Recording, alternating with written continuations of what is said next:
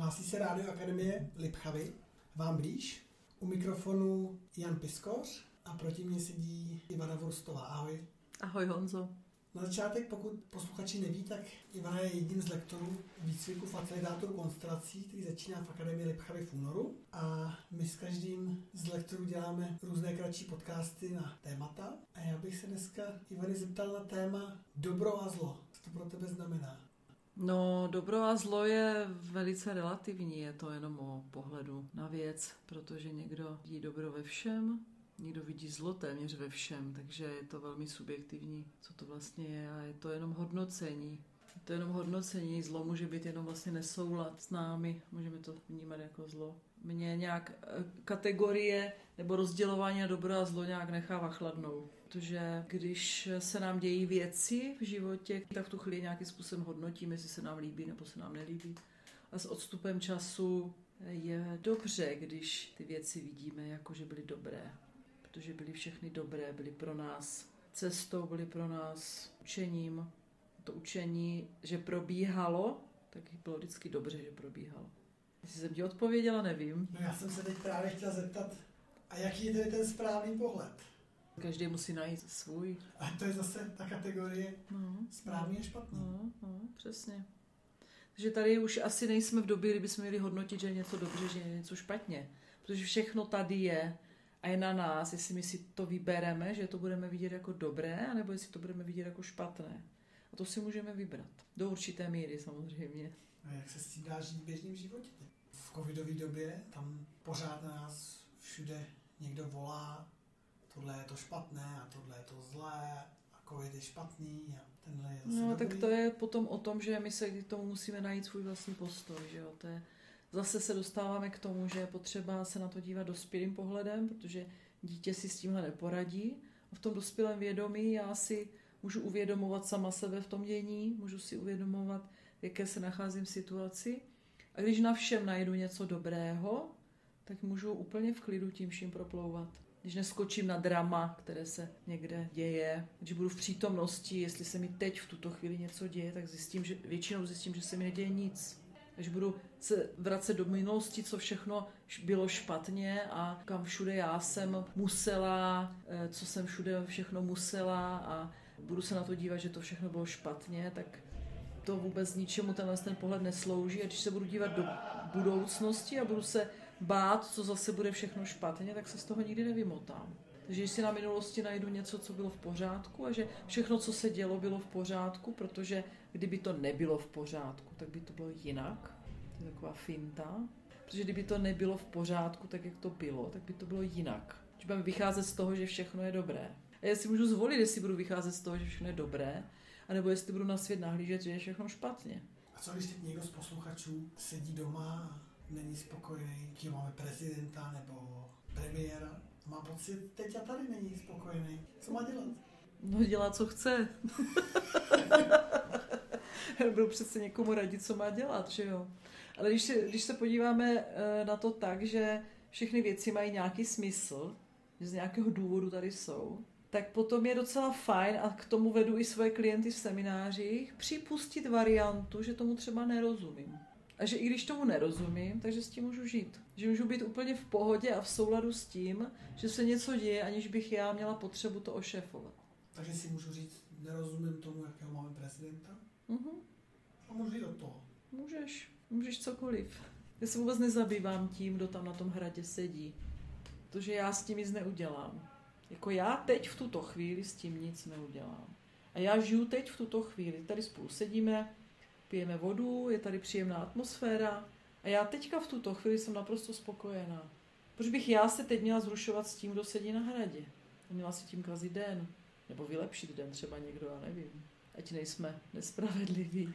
Je to o tom životě v přítomnosti. Spousta lidí je pořád v minulosti. Co jim kdo kde udělal. Já vždycky říkám klientům v seminářích, někdo vám ve třích letech sebral lízátko a vy jste na to ve svých 50 pořád ještě nezapomněli. Takže já můžu s tím ukradeným lízátkem přetrvat až na konec své cesty tady pozemské, anebo si řeknu, no tak mi ho sebrali, no a co jako. A můžu aplikovat na cokoliv, že jo? co se dělo v minulosti.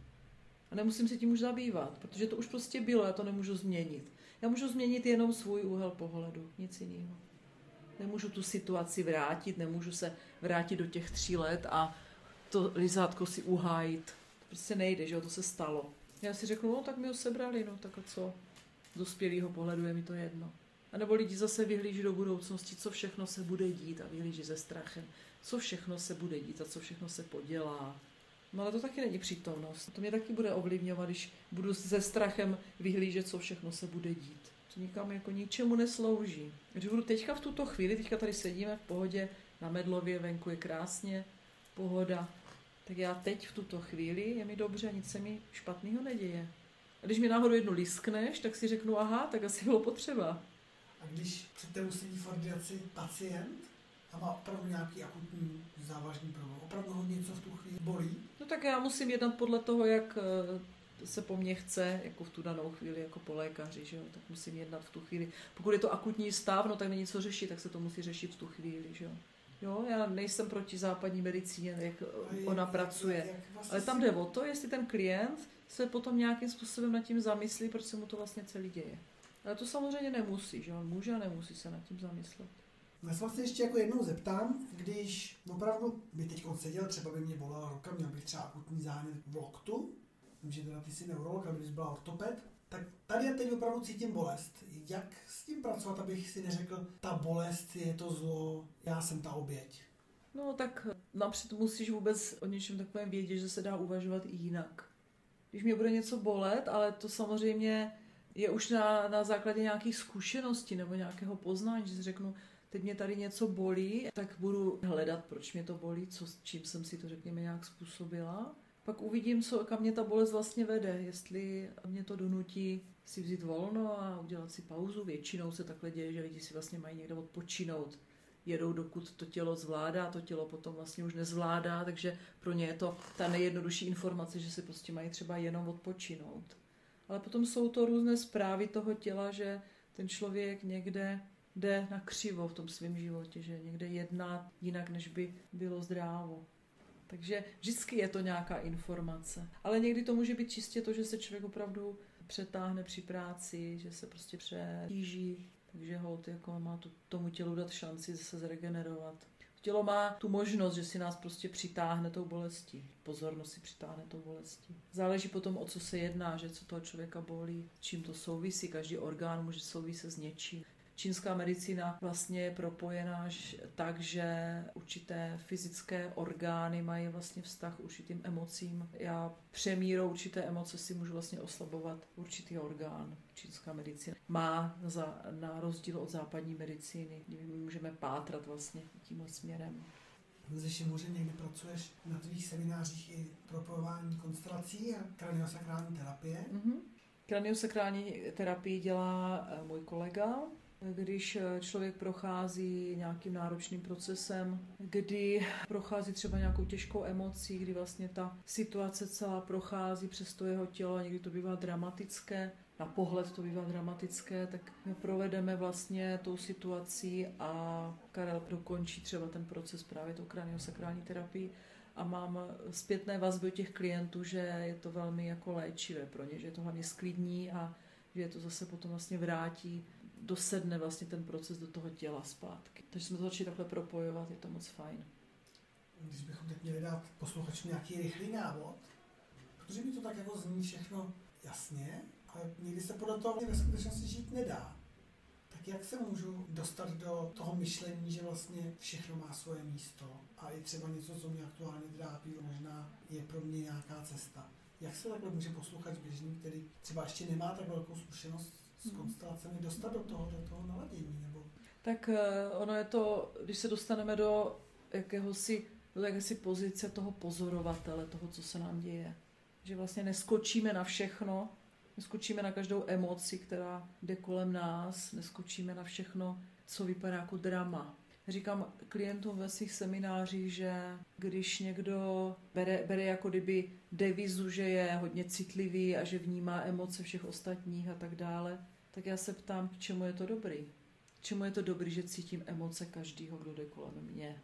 K čemu to mně slouží. A to pochopení toho, že já nepotřebuju prožívat všechno, co kolem mě jde, že jako do morku projít si všechno každý drama s každým. Jo, něco jiného je, když potom mám s těmi lidmi soucit, ale není to o tom, že si mi budu prožívat jejich dramata, jejich lítosti. Nepomůžu a sobě uškodím.